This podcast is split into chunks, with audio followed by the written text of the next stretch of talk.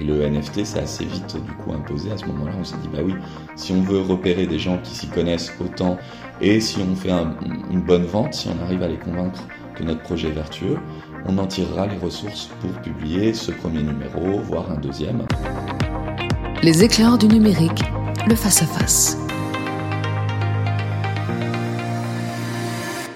Bienvenue dans ce nouvel épisode des éclairs du numérique. Aujourd'hui, c'est une interview, c'est un one-to-one, c'est un face-à-face avec Laurent Peigné. Laurent, bonjour. Bonjour Damien. Laurent, vous êtes rédacteur en chef du, du gratuit 20 minutes. De, ça fait combien d'années que 20 minutes est J'ai l'impression que ça fait des années que 20 minutes est là. Eh oui, ça fait 20 ans que 20 minutes est là et ça fait 18 ans que j'ai la chance de, de bosser dans cette belle boutique. Donc 20 ans de 20 minutes, c'est vrai qu'à l'origine on se rappelle qu'on le, format a été lancé, très révolutionnaire, gratuit, euh, format petit format couleur, distribué à la sortie des, métros, des transports, etc. Donc c'était un mode de enfin, un modèle lui-même qui était innovant.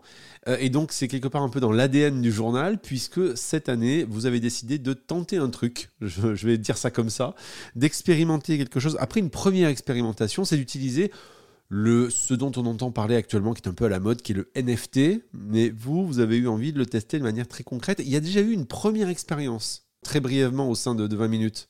En fin d'année 2021, euh, enfin c'est né pendant l'été 2021, on a expérimenté à l'initiative d'une journaliste de la rédaction qui s'appelle Laure Baudonnet, qui est experte un peu de ces sujets Web 3, euh, la vente aux enchères d'un numéro jamais publié en papier de 20 minutes, un numéro qui avait été fait sous forme de PDF et diffusé euh, uniquement, euh, uniquement par ce biais parce que le Covid nous avait rattrapé.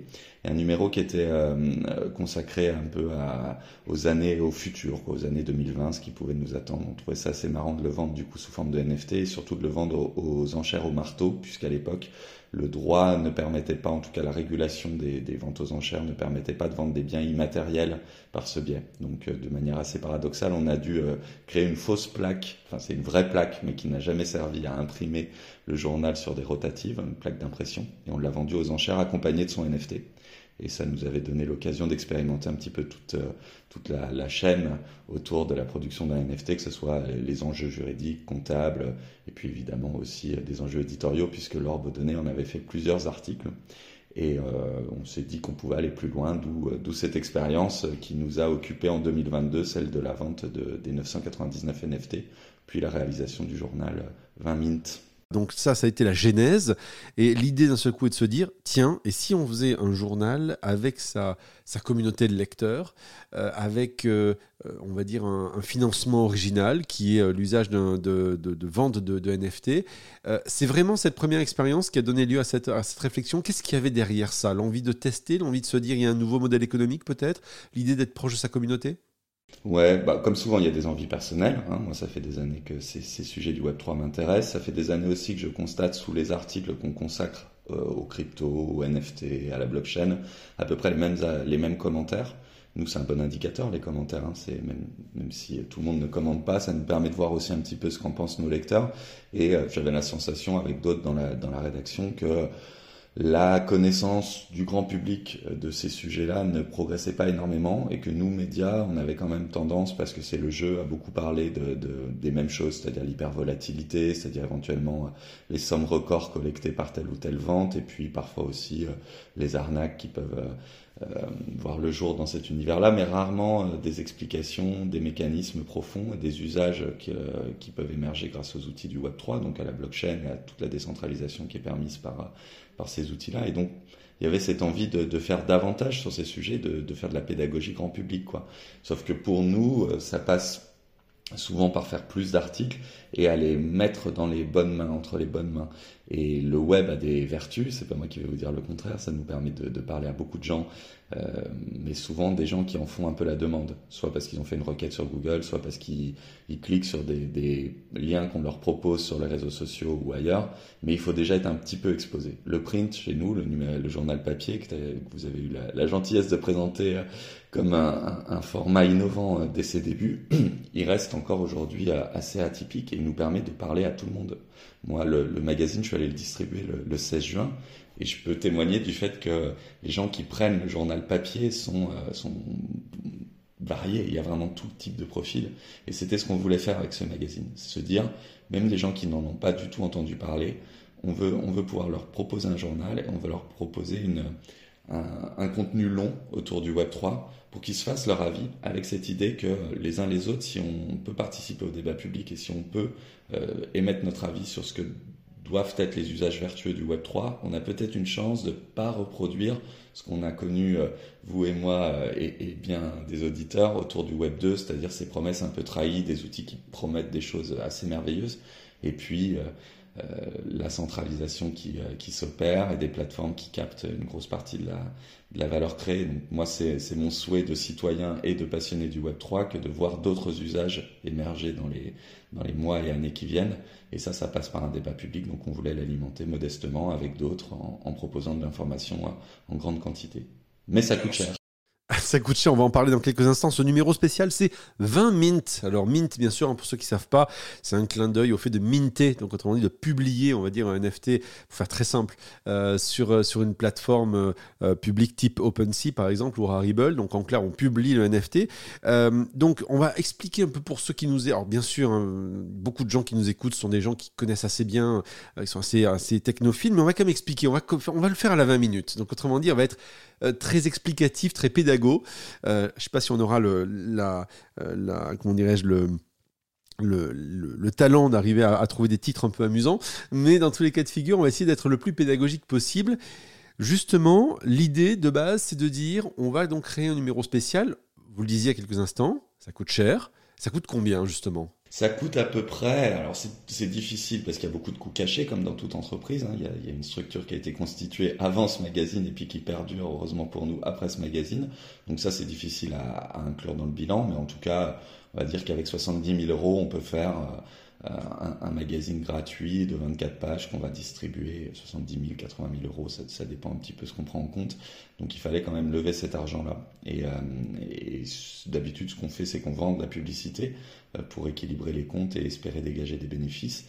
Euh, là, on pressentait que ce serait pas forcément simple sur un numéro 1 parce que les annonceurs euh, sont pas forcément encore euh, présents sur, sur ce domaine-là, même s'ils expérimentent plein de choses. Et puis parce qu'on doit aussi nous convaincre qu'on a une légitimité à informer le très grand public sur ces sujets qui sont réputés être des sujets de niche mais qui, on l'a vu en faisant le, le, le, magazine, parle finalement au très grand nombre à partir du moment où on part des usages, comme vous avez l'habitude de le faire dans les éclaireurs, c'est se demander ce que ça change pour, pour notre vie et pas nécessairement ce que ça implique d'un point de vue purement technologique ou technique. Donc ça veut dire que techniquement parlant, si on peut dire, déjà il a fallu fonder une société à part? On n'a pas eu besoin de ça, on a, une, on a, notre propre comptabilité à 20 minutes, c'est un numéro spécial de 20 minutes. En revanche, il fallait ouvrir une ligne comptable, en tout cas c'était la demande de ma direction.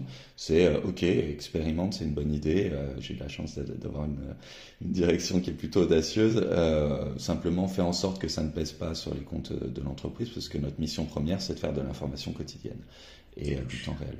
Donc là, l'idée, c'est de lancer ce numéro. Ça, c'est la genèse de base. À partir de là, vous dites comment on fait finalement. Donc le financer, ça s'est passé par la vente de NFT. Et donc ça a été 999 machines à écrire. Gros clin d'œil, bien sûr, à la machine à écrire du journaliste. Euh, passé, hein, ça n'existe plus aujourd'hui, bien entendu.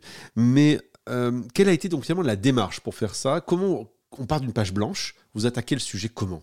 Ben, on, pendant longtemps, la page reste blanche. Je vais être honnête. Pendant longtemps, euh, je me heurte à cette, euh, à ce problème de timing. Euh, de oui, effectivement, c'est le bon moment pour informer, mais c'est pas forcément le bon moment pour collecter les fonds pour le faire. Et cette dissociation, on n'informe pas à crédit. Ça, c'est, c'est dommage, mais c'est très complexe de le faire en tout cas.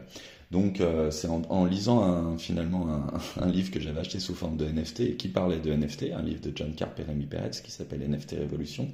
Et euh, je me dis, mais en fait, oui, effectivement, allions le fond, euh, allions le fond et la forme, et ça va répondre aux deux problématiques qu'on avait en tête quand on imaginait ce magazine. La première, c'était celle des, des, des, finances, on vient d'en parler, et la deuxième, elle est purement éditoriale, c'est de se dire, nous, on a une, rédaction avec quelques experts, je citais tout à l'heure leur Dennis c'en est une, mais on a quand même globalement une, une rédaction de généralistes.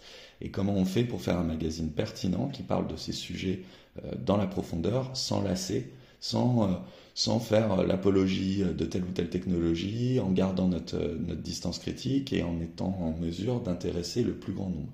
Et moi, mon pressentiment, c'était que les gens qui ont à faire ça au quotidien depuis des années sont ceux qui euh, ont été pionniers dans l'adoption de ces technos, qu'ils soient journalistes ou pas. Et d'ailleurs, vraisemblablement qui ne soit pas journaliste, et qui, euh, à chaque repas de famille, se retrouve à devoir expliquer ce qu'est un NFT, pourquoi c'est pas nécessairement euh, une arnaque, pourquoi euh, les cryptos sont aussi volatiles, bref, à faire ce qu'on appelle l'onboarding, donc ce processus d'embarquement dans les technologies du Web3, et qui, par la force de l'expérience, ont acquis les, bons réflexes sur ce qu'il est important de dire à quelqu'un qui débute, sur ce qu'il faut mettre sur la table et sur les grosses objections qu'on a l'habitude de porter à leur connaissance dès qu'ils parlent du Web3. Donc les regrouper à la fois pour financer ce magazine et pour participer à l'élaboration du déroulé du magazine, ça nous semblait être une, super idée. Et le NFT s'est assez vite du coup imposé. À ce moment-là, on s'est dit, bah oui, si on veut repérer des gens qui s'y connaissent, autant aller les trouver sur les fameuses places de marché dont vous parliez tout à l'heure, puisque c'est un, ciblage plutôt pertinent. Et si on fait une bonne vente, si on arrive à les convaincre que notre projet est vertueux, on en tirera les ressources pour publier ce premier numéro, voire un deuxième. C'est ce qui s'est passé puisqu'on a réussi à, créer ces 999 NFT, la communauté pour les acheter, et on les a vendus.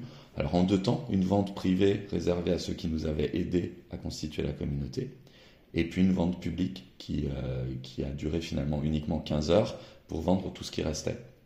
Et à partir de là, on on s'est donc retrouvé fin avril avec les fonds et la communauté constituée. Et ça, c'était euh, le début d'une aventure euh, qui n'est pas terminée, mais qui a eu un premier temps fort le 16 juin, la publication du numéro à 800 000 exemplaires. Oui, parce que la promesse, c'est d'avoir la plus grande, quelque part, rédaction du, du monde.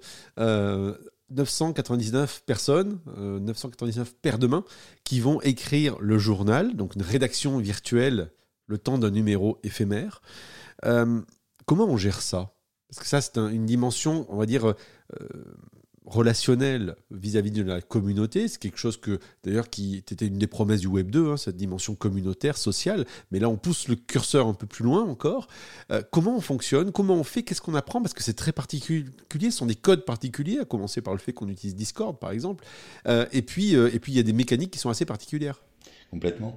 Ben, on utilise des outils du Web 2 pour essayer d'imaginer ce que pourrait être une entreprise de, presse Web 3.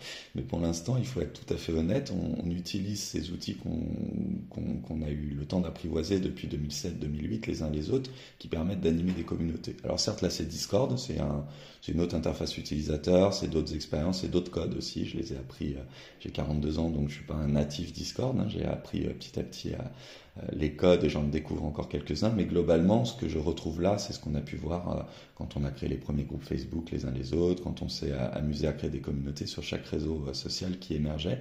C'est donner envie de venir et puis faire interagir le plus possible pour, pour que les gens restent et aient envie de, de, proposer des choses et puis ensuite être suffisamment souple pour bah, rebondir finalement sur ce que nous propose euh, la communauté. Ce qui change réellement, c'est deux choses. C'est la perspective de, créer quelque chose de plus décentralisé demain parce que les outils le permettent.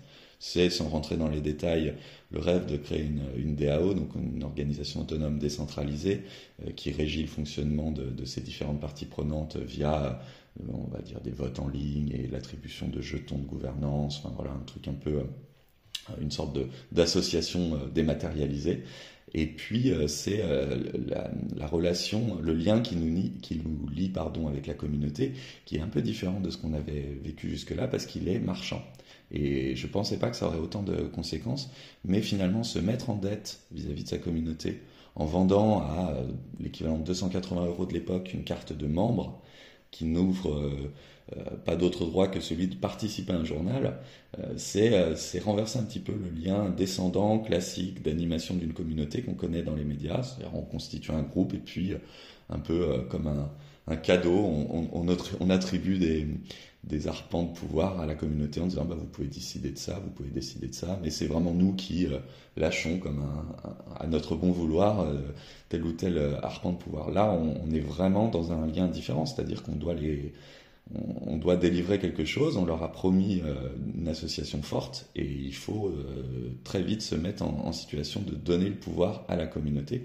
Et ça, on a appris sur, euh, on a appris à la dure. Ça, ça s'est pas passé facilement dès le début. Hein. Pourquoi la dure? Qu'est-ce qui a été compliqué dans cette relation? Il y a eu un peu de clientélisme? Alors d'abord, il peut y avoir du clientélisme parce que bah, c'est des gens. Enfin, il y a des motivations différentes pour l'achat de cette carte et pour certaines personnes, acheter la carte, c'était le droit de faire de l'entrisme et de promouvoir ses propres projets. finalement, assez vite, ça c'est un problème qui se règle parce qu'il y a une bonne dilution du nombre de cartes. On n'a pas 999 euh, euh, participants, on en a plutôt un peu moins de 800, parce qu'il y a des gens comme moi qui ont acheté plusieurs machines à écrire. Mais globalement, il y a suffisamment, il y a un profil suffisamment varié parmi les membres qu'on est allé recruter dans plein de communautés différentes pour s'assurer que euh, ces promotions un peu déguisées ne, ne, voient pas le jour. Enfin, il y a dû en avoir, et puis, et puis on améliorera ça de numéro en numéro si, si tout va bien. Mais c'est pas forcément là le plus gros écueil. Le plus gros écueil, c'est d'organiser une consultation qui à la fois satisfasse les principes de, démocratie élémentaire et en même temps permettre de faire un journal. C'est le risque quand on est dans le, vote, quand on est dans le, choix de la majorité, quand on fait un journal, c'est d'avoir un produit très tiède, un robinet d'eau tiède. Et ça, c'est pas très agréable à lire. Donc euh, au début, euh, nos premières propositions qui consistaient à faire euh, voter pour choisir tel ou tel intervenant, ça s'est souvent traduit par finalement une sorte d'élection de délégué de classe un peu, euh, un peu tiède, euh, où euh, on pressentait que le journal en, bout de chaîne allait être mauvais. Donc on a dû arrêter un peu la mécanique, se réunir, faire une, ce qu'on appelle une AMA, une AMA, et puis, et puis répondre et, dialoguer avec la communauté en direct, ça allait plus vite. Et on s'est entendu sur un nouveau mode de fonctionnement qui était un mode de fonctionnement finalement plus plus participatif. Je n'imaginais pas laisser, euh, euh, par exemple, la plume à une partie des membres, et on s'est retrouvé, euh, parce que la confiance était là, parce qu'on se rendait compte que c'était le seul chemin à suivre, à confier un certain nombre d'articles ou de contenus à la communauté. Donc ils nous ont, et on n'est pas déçus, ils nous ont produit des choses qui nous ont permis d'avoir un magazine très grand public. Ils ont fait notamment tout un glossaire à l'intérieur du, du, magazine qui permet d'expliquer les termes les plus techniques du Web 3. On a un dessin qui a été créé par un membre de la communauté, on a une animation qui sort de la, une du journal, une euh, machine à écrire en 3D qui a été créée par quelqu'un dont c'est le métier, mais qui nous l'a proposé gratuitement parce qu'il fait partie de la communauté. C'est aussi ça, une, organisation euh, décentralisée, pas encore autonome, mais décentralisée. C'est une organisation dans laquelle euh, chacun peut apporter davantage que, que ce qu'il était venu apporter au début, simplement parce que de la discussion naît l'envie, et puis ainsi de suite. quoi. Ce que j'entends, c'est que c'est pas facile de faire de la démocratie directe et que euh, faire un journal, c'est aussi prendre des angles, c'est prendre euh, des sujets. Euh, et là, de ce que j'entends, c'est que finalement, pour éviter ce ventre mou, qui des fois peut être le lien, enfin le, la conséquence justement de, démocratique d'une consultation un peu générale, il a fallu finalement donner peut-être des compartiments, autrement dit se dire voilà ça c'est les journalistes qui écrivent, très bien, mais euh, cette partie-là finalement ça va être pour vous et allez-y lâchez-vous. Quelque part c'est un peu ça? C'est exactement la logique. Et puis les compartiments, on peut les créer même dans la communauté. En fait, ce qu'il faut comprendre, c'est qu'un magazine, euh, sa force, c'est qu'il c'est un produit fini. Le journal papier a un, produit fini, il a un début, il a une fin.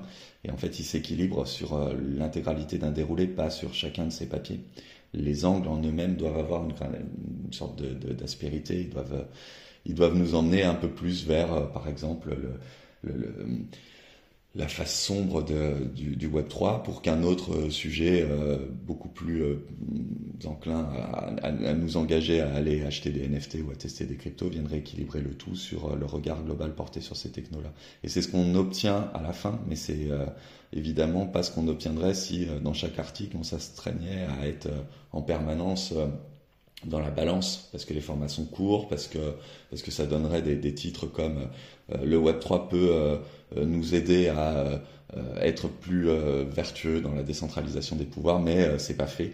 Enfin voilà, ce genre, ce genre de choses que personne n'a envie de lire. En revanche, si on a un portrait euh, ou si on a un, un, article avec un, un, penseur comme Marc Alizard qui nous explique ce qu'il y a à craindre autour du, du Web 3 et qu'à côté de ça, on a une double page de projets euh, euh, qui, ont, qui sont les coups de cœur de la communauté, on obtient quelque chose de balancé. Donc tirer profit de ce, ce côté produit fini et ce tout euh, c'est quelque chose qui s'apprend et qui s'enseigne aussi à une communauté qui est venue là pour faire de la pédagogie, mais qui n'a pas forcément euh, vocation à passer des heures et des heures à, apprendre le fonctionnement d'un journal. Ils ne nous demandent pas de faire le boulot à notre place, ils nous demandent d'avoir un organe qui euh, leur permet aussi d'exprimer leurs, envies, leurs inquiétudes, l'ensemble de leurs préoccupations du moment. Le 16 juin, le journal a été publié, tiré à 800 000 exemplaires, distribué euh, dans les rues. Euh, aujourd'hui, qu'est-ce que vous en retirez comme expérience, comme première expérience euh, Et qu'est-ce qui est prévu avec le reste de la communauté aujourd'hui?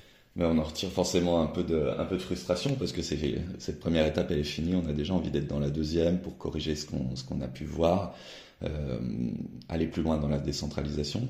C'est le, premier enseignement. Je pense qu'on été frileux, qu'on peut décentraliser davantage. Euh, je pense qu'on a été frileux aussi. J'ai été frileux euh, sur la forme. Et euh, on peut aller sur des formats plus surprenants parce que le sujet en lui-même est un peu austère. Donc il faut que la forme soit excitante pour qu'on ait un maximum de personnes qui nous lisent et qui apprennent des choses sur le Web3, se fassent leur idée.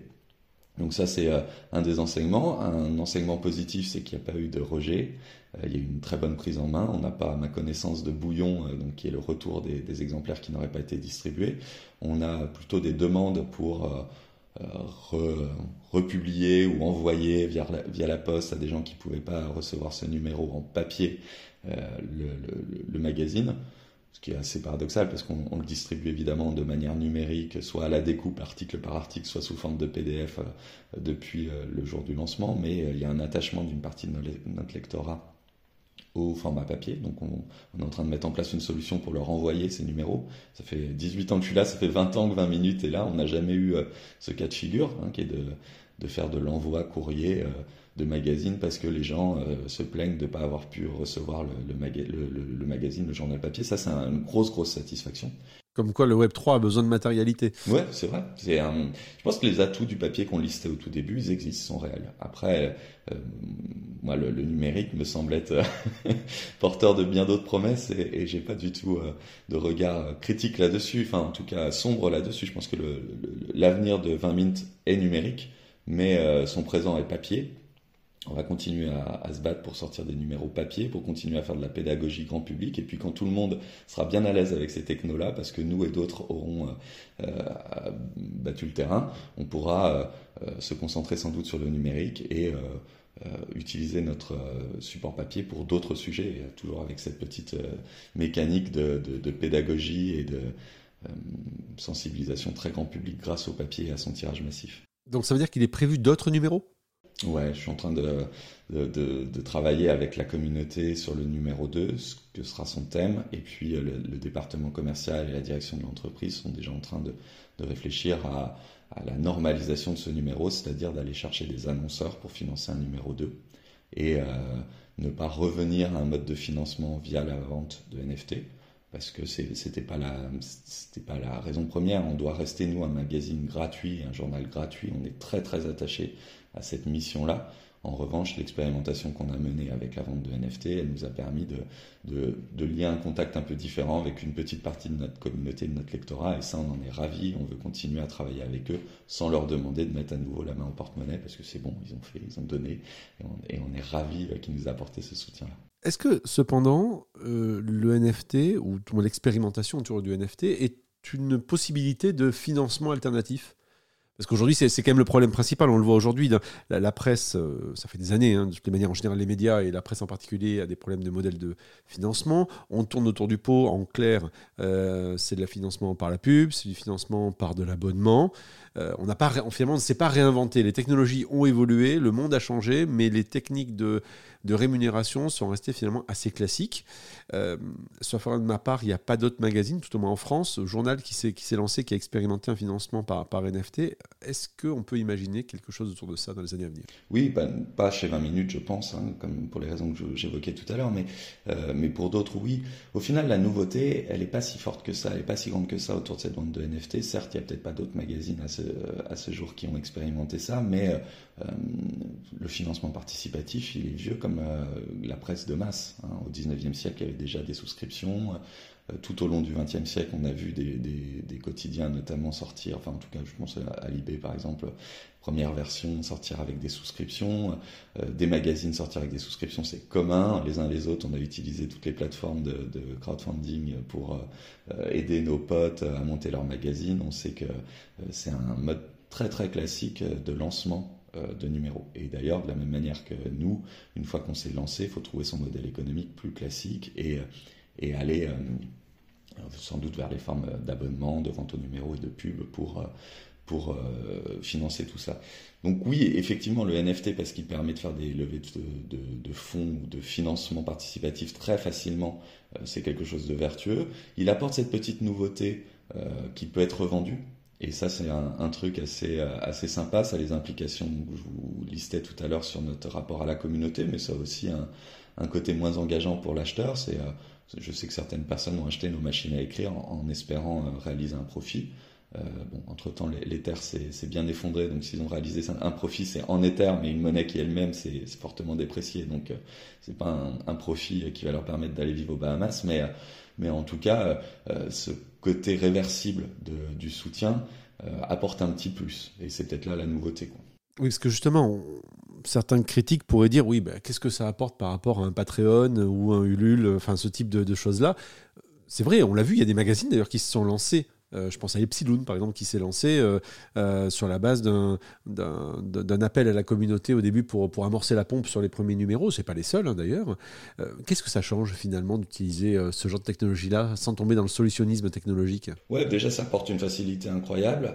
ça permet de mettre, d'avoir la main sur la recette. la recette au sens le, mode de partage des revenus. moi, j'ai eu la chance de monter ce projet avec un partenaire qui est génial, qui s'appelle Capsule Corp Labs, qui, nous a fait l'intégralité du, de, de, la réflexion Web3, qui nous a créé les, les, les, NFT, qui a choisi le designer. Enfin, c'est vraiment, ils étaient entièrement intégrés dans, dans, le dispositif et ils ont pris les risques financiers avec nous.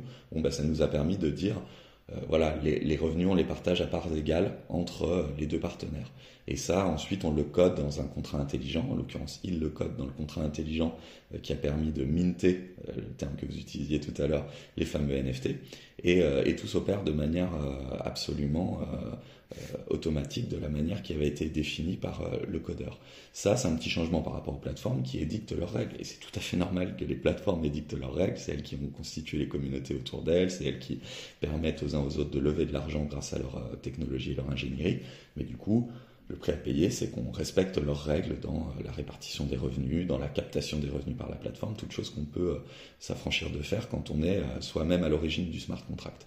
Ça, c'est déjà un premier avantage. Le deuxième avantage, c'est de toucher une cible un petit peu différente qui vient là aussi par attrait pour le NFT en lui-même. Hein. Donc, Des early adopters, des, des, gens qui ont des profils de, on va dire, de personnes qui, qui, qui essayent des choses? Donc chez nous, ça avait du sens puisqu'on voulait justement en plus leur demander de participer à créer le, magazine. Mais on peut imaginer que pour d'autres magazines, ça, ça, ait du sens aussi parce que ces amoureux du NFT ou ces amoureux des technologies Web 3, ils ont un, goût, euh, sans vouloir les, les, typifier un peu trop, mais ils ont un goût pour l'innovation qui peut se marier assez bien avec des journaux qui euh, se fixent aussi cette cette ligne-là ou cet objectif-là de défricher. Donc des défricheurs, on en trouve beaucoup sur les places de marché euh, NFT, ça c'est certain. Donc si vous voulez, si vous voulez les viser, euh, eh bien proposez-leur d'acheter un NFT à vos couleurs et, euh, et ce sera une bonne manière de les associer à votre projet. Et il y a pas mal de projets qui ont compris ça, d'ailleurs pas forcément dans les médias, mais dans d'autres dans d'autres secteurs. Donc je pense que ça va se généraliser. C'est justement, c'est un, d'après vous, c'est un, véhicule de l'avenir, le NFT, ou ça reste quand même quelque chose qui va être cantonné à une niche peut-être plus ou moins grosse, hein, avec des gens qui s'y connaissent en crypto, qui, qui, ont les bons codes, qui sont connectés. Euh, est-ce qu'il n'y a pas quelque part quand même une marche? On parlait d'onboarding tout à l'heure. Est-ce qu'il n'y a pas une marche quand même à, franchir qui va, qui va prendre du temps? Ouais, si, je pense qu'il y a une marche à franchir, mais qu'elle n'est pas nécessairement du côté de l'utilisateur, ce qui n'était pas mon intuition il y, a, six mois. Moi, mon idée euh, avec ce magazine et euh, pour tous ceux qui l'ont porté, c'était de dire on va aider les gens à faire cet onboarding le plus rapidement possible pour qu'ils puissent en bénéficier, une question aussi d'empouvoirment, pouvoir prendre le, contrôle sur, sur leurs propres finances, sur ces outils qui étaient aussi des outils spéculatifs et qui pouvaient les aider. Bon, cette partie-là, elle, elle, a disparu assez vite avec le, le, côté crypto winter ou bear market, donc la, la chute des cours euh, des crypto-monnaies. Et euh, aujourd'hui, on, on, a la chance d'être finalement dans un écosystème où seuls les projets vertueux euh, vont, rester, seuls les gens qui sont là pour construire vont, rester, et, euh, tout ce pan de notre réflexion finalement est passé au second plan. moi, la marche, je pense que c'est à nous qui définissons les, projets des projets Web 3, c'est à nous de la franchir, quoi. Et c'est à nous de, faire en sorte que le NFT finalement ne, ne soit plus un élément, un obstacle à franchir, mais soit simplement le sous-jacent technologique de nos projets et que nos partenaires, nos lecteurs, notre, notre audience n'est pas à se poser la question de ah oui, je dois acheter un NFT, comment je le fais Est-ce qu'il me faut des crypto-monnaies Où est-ce que je le garde ensuite Qu'est-ce que je fais de ma, ma site, phrase de mon, de mon wallet Enfin, toutes choses qui sont directement un peu obscures, euh, mais qu'on se, simplement se dirige vers des, des solutions qui permettent d'utiliser sa carte bleue, d'acheter une carte de membre, certes elle est sous forme de NFT, mais euh, après tout, euh, on n'a pas nécessairement besoin de le préciser. Cette carte de membre, elle est euh, revendable sur des places de marché qui, là aussi, ne mettent pas nécessairement le, le, le terme NFT en avant. Je pense qu'on a une sorte d'adoration de, du mot qui nous a servi à un moment, puisqu'on les uns les autres, on s'est servi de ce buzzword pour monter nos projets. Mais euh, derrière tout ça, on a, enfin pour beaucoup d'entre nous en tout cas, un, projet qui dépasse euh, le NFT. C'est vraiment ce, cette décentralisation, ce, mode de fonctionnement qui permet aux uns aux autres d'avoir plus de poids dans les outils du numérique qui nous intéressent. Donc, euh, idéalement, parlons un peu moins de technologie, un peu plus d'usage, et cette marche-là, elle sera franchie euh, très rapidement. Laurent, pour finir, euh, concernant la, la, logique, on va dire, de marque média, si on part du principe que 20 minutes est un média, mais c'est aussi une marque très très forte. Euh, et cette relation à la communauté. Moi, je me rappelle il y a quelques années, lorsque, euh, on va dire, les prémices du Web 2 sont arrivées avec les blogs notamment, euh, quand on a commencé à mettre des commentaires en, bas de certains articles, je me rappelle de certains journaux, voire journalistes, qui hurlaient en disant, mais c'est hors de question que les gens puissent me donner un avis, puissent écrire quelque chose sur ce que j'ai écrit, et ainsi de suite. Bref, cette notion de voix remontante, c'était quelque chose qui était mal vécu par certaines rédactions. Puis le temps est venu, les réseaux sociaux se sont installés, cette logique, cette mécanique de commentaires à tort ou à raison, pour du bien, pour du mal, s'est installée. Euh, là, on, passe encore autre chose en termes de, de relation à la communauté. D'aucuns diraient qu'on brise peut-être le quatrième mur. Une, si on prend une, référence cinématographique. Est-ce que c'est ça quelque part? Est-ce que c'est les prémices de quelque chose de différent vis-à-vis -vis de la communauté de lecteurs? Ou est-ce que ça restera quand même quelque chose qui va être assez circonscrit, euh, un peu comme l'était à l'époque le courrier des lecteurs? Euh, ça, c'est une super question et c'est, euh, j'ai pas de réponse, mais euh, c'est une question que je me pose tout le temps. Et alors, quelques éléments euh, qui, qui, sont assez personnels finalement.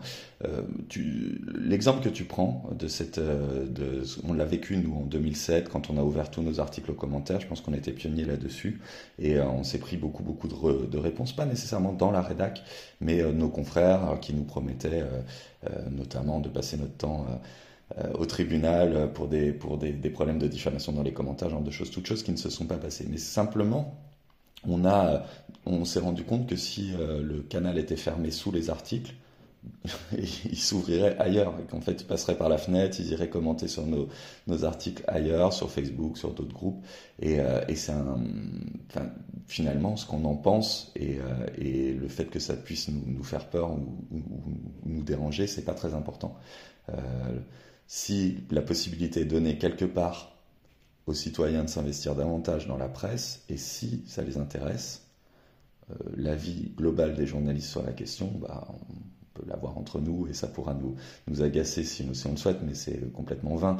Donc la question est de savoir s'il y a cet appétit. Est-ce qu'il y a réellement une envie chez la plupart d'entre nous de prendre le pouvoir dans, euh, dans les médias qu'on qu lit, qu'on achète? Et j'en sais rien on avait euh, à la fin des années 2000 beaucoup d'espoir les uns les autres pour créer des, médias euh, 2.0 où le, contenu euh, reposait sur du journalisme citoyen, participatif. Bon, finalement, on s'est rendu compte qu'il n'y a pas tant de personnes que ça qui ont envie de faire ce travail. Le travail de journaliste, il est, euh, dur, il est difficile à, mener, il demande euh, une rigueur euh, qu'on n'a pas tous envie de s'imposer en dehors de notre propre travail. Donc on a eu soit des gens qui venaient de ce mouvement-là et qui sont devenus journalistes à part, entière, soit d'autres qui se sont dit bon écoute, on va pas non plus euh, consacrer tout notre temps libre à, faire ça. Je pense que ce sera un petit peu la même chose avec ces animations de communauté. Oui, on brise euh, un mur et oui, on permet à, tout à chacun de s'investir dans la, conduite du, média, mais ça prend du temps. Et moi, c'est un des, des, retours que j'ai beaucoup. Là, je sortais d'un échange avec la communauté. On me dit oui, mais euh, moi, j'ai pas le temps de participer à tous les échanges. Est-ce qu'on peut s'organiser différemment pour que j'ai le temps de le faire? Oui, on peut sans doute, mais ça marche là parce que c'est un, magazine qu'on imagine trimestriel.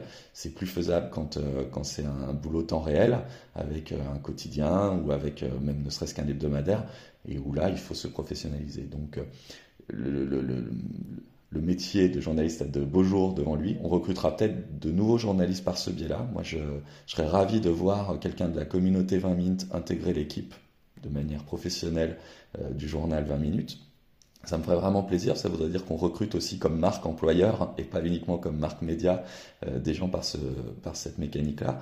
Mais je suis pas persuadé en revanche que les journaux complètement euh, décentralisés seront des journaux sans journalistes. Je pense qu'il y aura des journalistes qui travailleront, mais avec des patrons qui ne seront pas nécessairement les patrons d'aujourd'hui, qui seront peut-être euh, des, des, des, associations de, de parties prenantes plus larges. Euh, et ça, ça peut donner un, autre mode de fonctionnement, j'en sais rien, ça sera à surveiller. On, regardera ça ensemble, tu me diras, vous me direz aussi ce que vous en pensez. Exactement, tout à fait. Donc prochaine étape, euh, un nouveau numéro d'ici la fin de l'année, c'est ça? Ouais, ouais, hmm. complètement. Et puis plein de petites surprises aussi autour du, autour du Web 3 euh, et de la marque 20 minutes. On, on, lance pas mal de choses à la rentrée qui seront rigolotes. Enfin, j'espère. On s'en reparlera avec grand plaisir d'ici la fin de l'année. Laurent, merci beaucoup pour euh, ces retours d'expérience autour de, bah, de, cette expérience qui a été 20 minutes et à très très bientôt pour une prochaine interview des éclaireurs. Salut. Merci beaucoup Damien. Les éclaireurs du numérique, un podcast de Bertrand Lenôtre, Damien Douany et Fabrice Epelboin. Vous avez aimé ce podcast? Retrouvez-nous sur leséclaireurdunumérique.fr.